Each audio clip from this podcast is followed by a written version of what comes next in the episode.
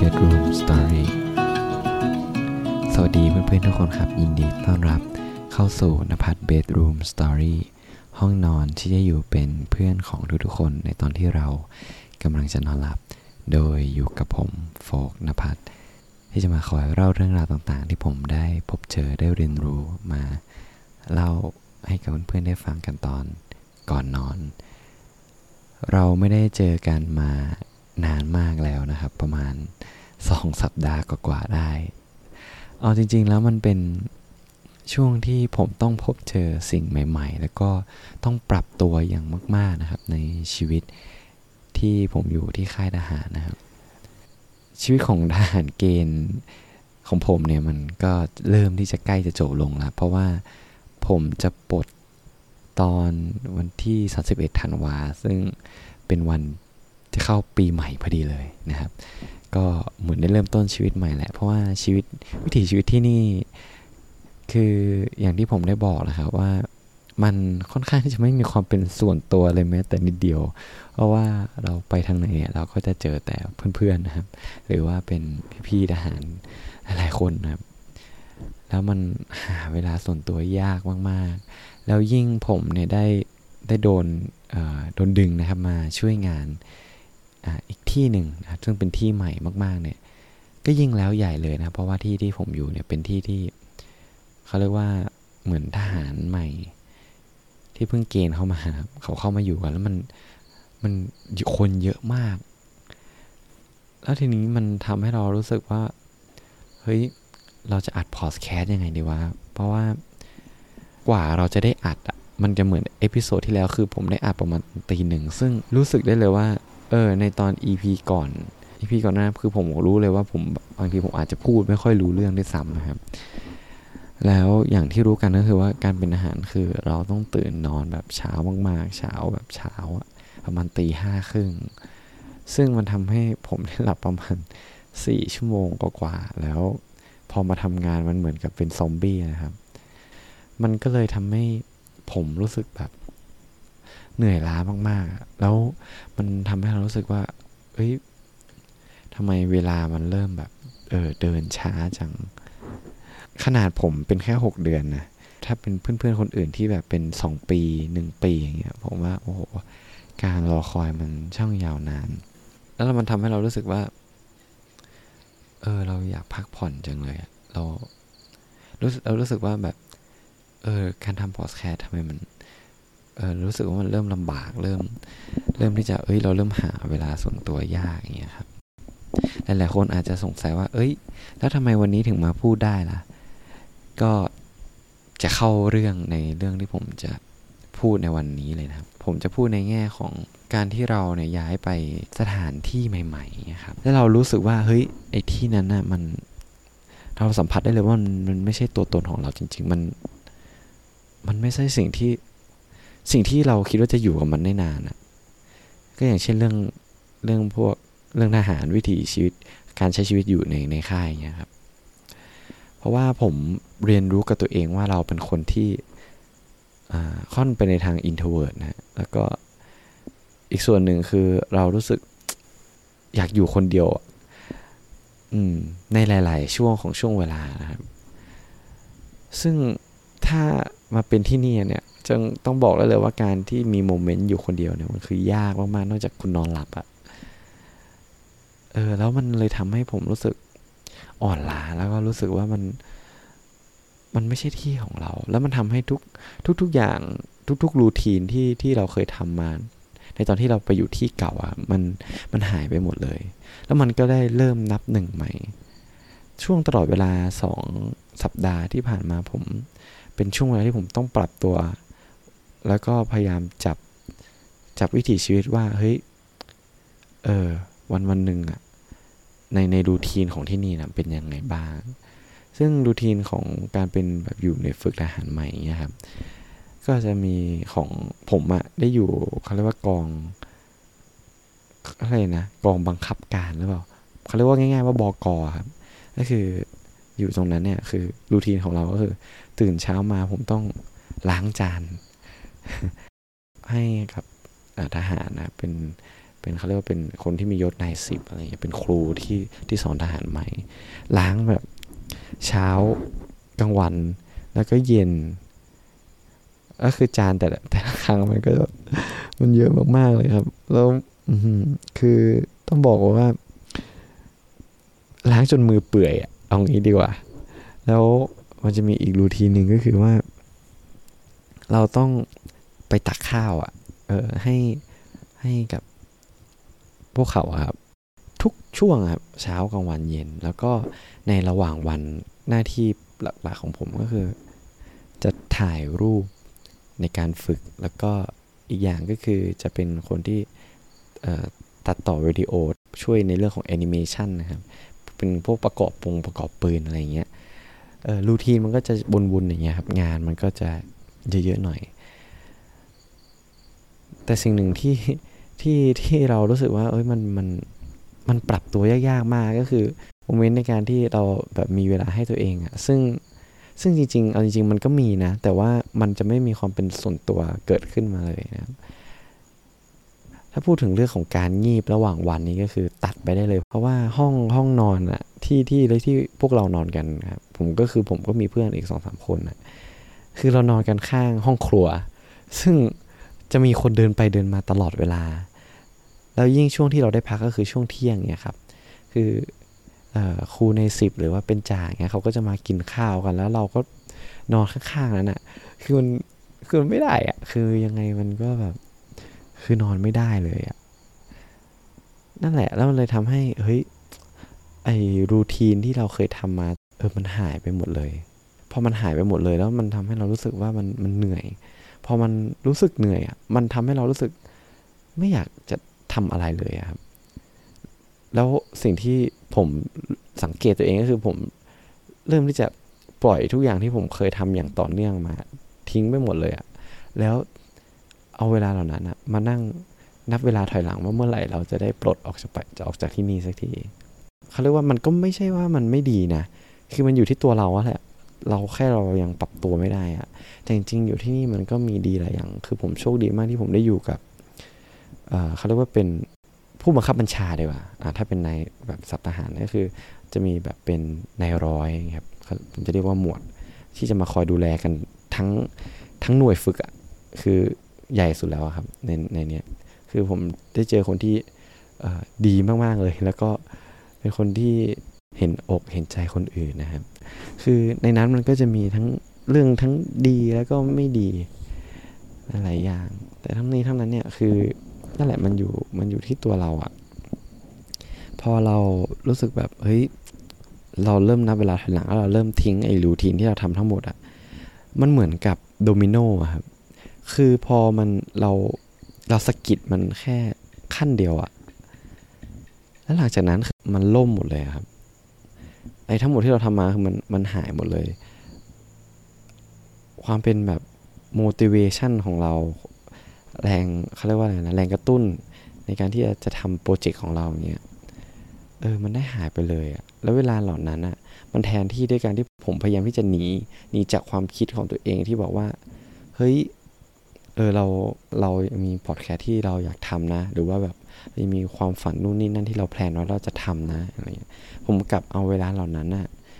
ไปฆ่าเวลาด้วยการแบบนั่งเล่นเกม ดูซีรีส์ถ่ายไอจีถ่าย Facebook ซึ่งมันเป็นรูทีนเก่า นิสัยเก่าอะที่ที่ผมเคยเล่าใน EP ก่อนๆแล้วมันทำให้เรารู้สึกแย่ เออผมกลับมาปาอยู่ในวังวนนั้นนะแล้วมันทำให้เราได้เข้าใจว่า เฮ้ย สิ่งที่มันเขาเรียกว่าดึงชุดล้างเราไว้อะเอ้ยมันยังอยู่ในตัวเรานะ มันเหมือนกับผมกำลังว่ายน้ำอยู่ครับ แล้วพยายามเอาเอาหน้าของผมออกมาจากผิวน้ำเพื่อหายใจอะแต่พอเรารู้สึกว่า เอ้ย เราเหนื่อยเรา เราไม่อยากว่ายต่อไปแล้วอย่างนี้ครับ แล้วผมก็เริ่มหยุดเลย หยุดว่าย แล้วมันก็เริ่มตัวของผมก็เริ่มจมจมจม ดิ่งลงไปสู่ห่วงของความ เสียดายเสียใจห่วงความหมายความอ่อนแอห่วงของการที่ผมกลับเข้ามาสู่นิสัย ที่ผมพยายามที่จะเปลี่ยนมันอะมันนิสัยเดิมๆเริ่มกลับมา แล้วมันทำให้ระบบในการทำงานของผมมันหายไปหมดเลย และยิ่งไปกว่านั้นคือมันทำให้พลังงานนะในการในการสร้างสรรค์หรือว่า motivation ของเราอะมันหายไปเลยอะ แล้วทำให้ผมค้นพบว่า พอมันพอมันเริ่มดิ่งลงไปในวงจรเก่าๆอะเราเริ่มที่จะหาข้ออ้าง ให้กับตัวของเราเองมากขึ้น ผมเคยสัญญากับตัวเองไว้ว่า ผมอะทั้งชีวิตเนี่ย ผมไม่เคยทำอะไรแบบ ต่อเนื่องกันมาแบบในระยะเวลานานเลยคือ ผมจะเรียกว่า ผมคล้ายๆ เหมือนเหมือนเป็ดก็ได้นะ คือชอบทำอะไรหลาย ๆ อย่าง แต่ก็ไม่ดีสักอย่าง และยิ่งกว่าเป็ดนั้นก็คือว่า ผมอะรู้ตัวเองว่าผมเป็นคนที่ ผมหยิบอะไรอย่างหนึ่งอะตอนแรกมันจะมีแบบแรง motivation เยอะมากคือ คือเออเราเริ่มมีไฟในการทำอะแล้วมันจะผ่านไปสักประมาณอาทิตย์หนึ่งมันจะเป็นมันจะเป็นช่วงนี้แหละสักอาทิตย์หนึ่งอาทิตย์กว่า ผมก็จะเลิกเลย มันผมก็จะแบบเริ่มเฟดอะเริ่มหายหายหายไปจากไฟนั้น พอไฟหมดแบบพอเราแบบไม่มีอารมณ์อะไรเงี้ยที่อยากจะทำผมก็ไม่ทำมันเลยครับถ้ามันเป็นวงจรที่ผมพยายามที่จะเปลี่ยนมันให้ได้อะเพราะผมรู้ว่าเฮ้ยถ้าเราทำอย่างนี้ต่อไปอะมันมันไม่ดีแน่ ๆ เลยอะแล้วความฝันของเรา สิ่งที่เราวาดฝันไว้ในในความคิดของเราในชีวิตของเราอะ ถ้าเรายังทำแบบนี้ต่อไปมันไม่ดีแน่ มันเป็นคำพูดที่ที่มันฉุดขึ้นมาตลอดเวลานะครับ แต่ผมก็พยายามจะหลีกหนีมันตลอดเวลาเหมือนกัน เราก็ไม่ค่อยเข้าใจตัวเองหรอกในบางครั้ง แล้วสิ่งที่ผมรู้เลยก็คือว่า พอพอเราเป็นอย่างนั้นมันเราจะเริ่มหาข้ออ้าง ให้กับตัวเองมากขึ้นมากขึ้นแล้วก็มากขึ้น ยกตัวอย่างอย่างเช่นเรื่องการทำพอสแคร์เนี่ยครับ ผมเคย plan ไว้ว่า เออ เราเราพยายามจะที่จะต้องหาที่ที่มันมันเงียบอะแล้วก็มันมันเป็นช่วงที่เราสามารถที่จะโฟกัสกับความรู้สึกความคิดของตัวเองได้ เพราะว่าผมไม่สามารถอัดพอดแคสต์ได้ในที่ที่มีคนเยอะ เพราะว่าเสียงหรือความคิดของผมอะมันมันมันเราไม่ได้โฟกัสอยู่กับตัวเองอะ นั่นแหละ แล้วทีนี้เนี่ย คือผมก็แผนไว้ว่า เออ เดี๋ยวเราไปไปอัดพอดแคสต์ในที่เก่าที่เราเคยอัดดีกว่า ซึ่งการที่เราจะไปอัดที่นั้นได้อะมันจะเป็นช่วงตอนกลางคืนหรือวันหยุดพวกวันเสาร์อาทิตย์ คืออย่างเงี้ย คือผมก็เหมือนเหมือนรู้ตัวเองแล้วมี plan กับตัวเองนะ แต่เราพยายามที่จะหาข้ออ้างอะว่าเฮ้ยเดี๋ยวมันจะมีงานนี้เข้ามานะเว้ยเราต้องอยู่ standby รอหรือว่า เฮ้ยเดี๋ยวค่อยวันพรุ่งนี้แล้วกันพรุ่งนี้ก็ยังเป็นวันหยุดอยู่อย่างเงี้ยหรือว่าอาจจะเป็นเฮ้ยแล้วเดี๋ยวถ้าเราขึ้นไปล่ะเออจะมีใครเห็นหรือเปล่าวะเพราะว่าเราย้ายออกมาแล้วนะมันมันจะดีหรือเปล่า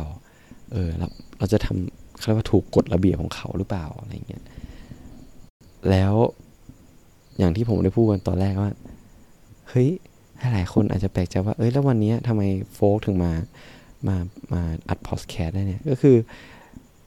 อย่างที่ผมบอกคือผมได้เข้าเวรอะช่วงห้าทุ่มถึงถึงตีหนึ่งในทุกวันเลยครับตอนเนี้ยทุกวัน แล้วข้ออ้างของผมที่มีให้กับรูทีนของผมผมทำผมได้เข้าเวรอย่างเงี้ยประมาณหนึ่งอาทิตย์ละก็คือข้ออ้างก็คือว่า เราเหนื่อยมากๆอะคือผมหลับประมาณสี่ห้าชั่วโมงที่ผมบอกไป แล้วเรารู้สึกเหนื่อยเรา เรารู้สึกว่า เอ้ยโอเค เรารู้สึกว่าเราถ้าเราอัดพอดแคสอะคือมันมันไม่ดีแน่ๆ คือมันมึนนะครับ สมองมันจะอื่นๆ มันจะไม่สามารถคิดอะไรได้ได้ดีเลยอะนั่นแหละแล้วผมก็บอกว่า มันคงทำไม่ได้หรอก เออ เราก็แบบ เออเราก็เอาเวลาที่เรานั่งนั่งเข้าเวนะครับ ไปเสียไปกับการที่ ดูซีรีส์ดูหนัง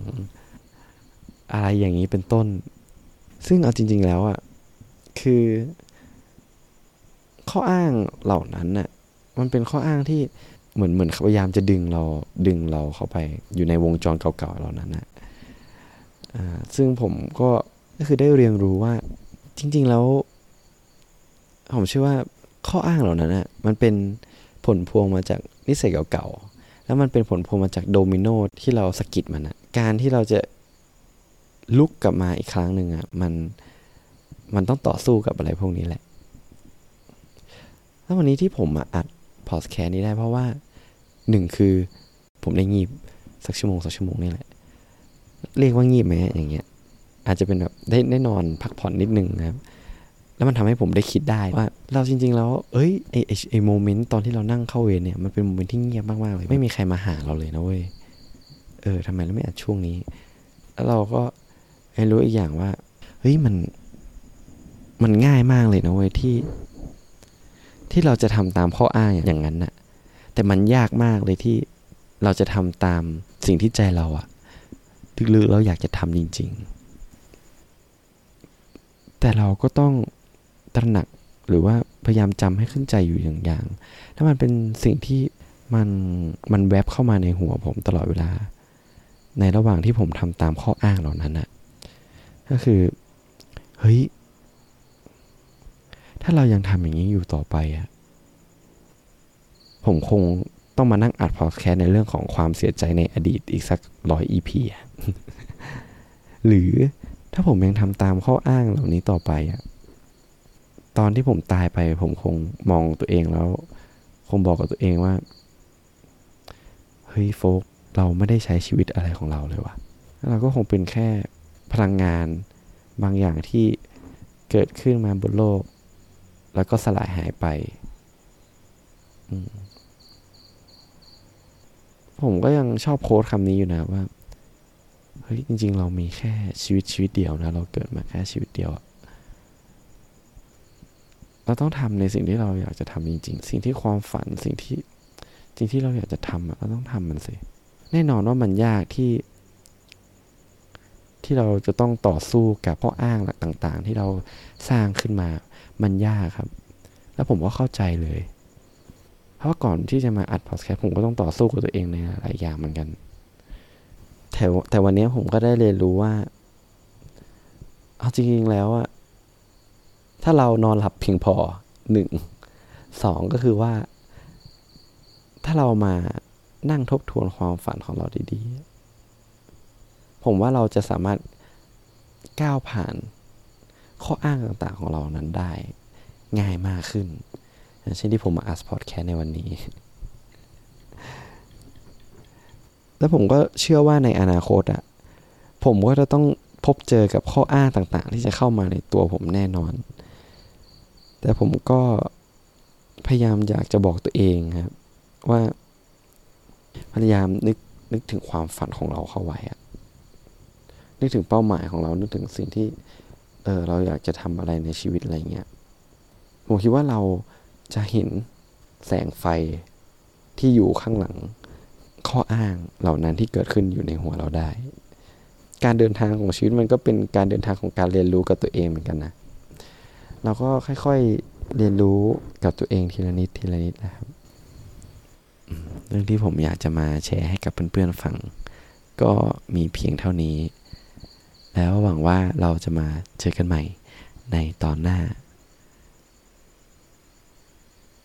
สำหรับคืนนี้ผมอยากให้เพื่อนๆนอนหลับฝันดี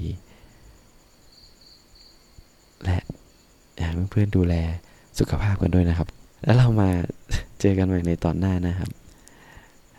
ขอให้ทุกคนนอนหลับฝันดี บ๊ายบาย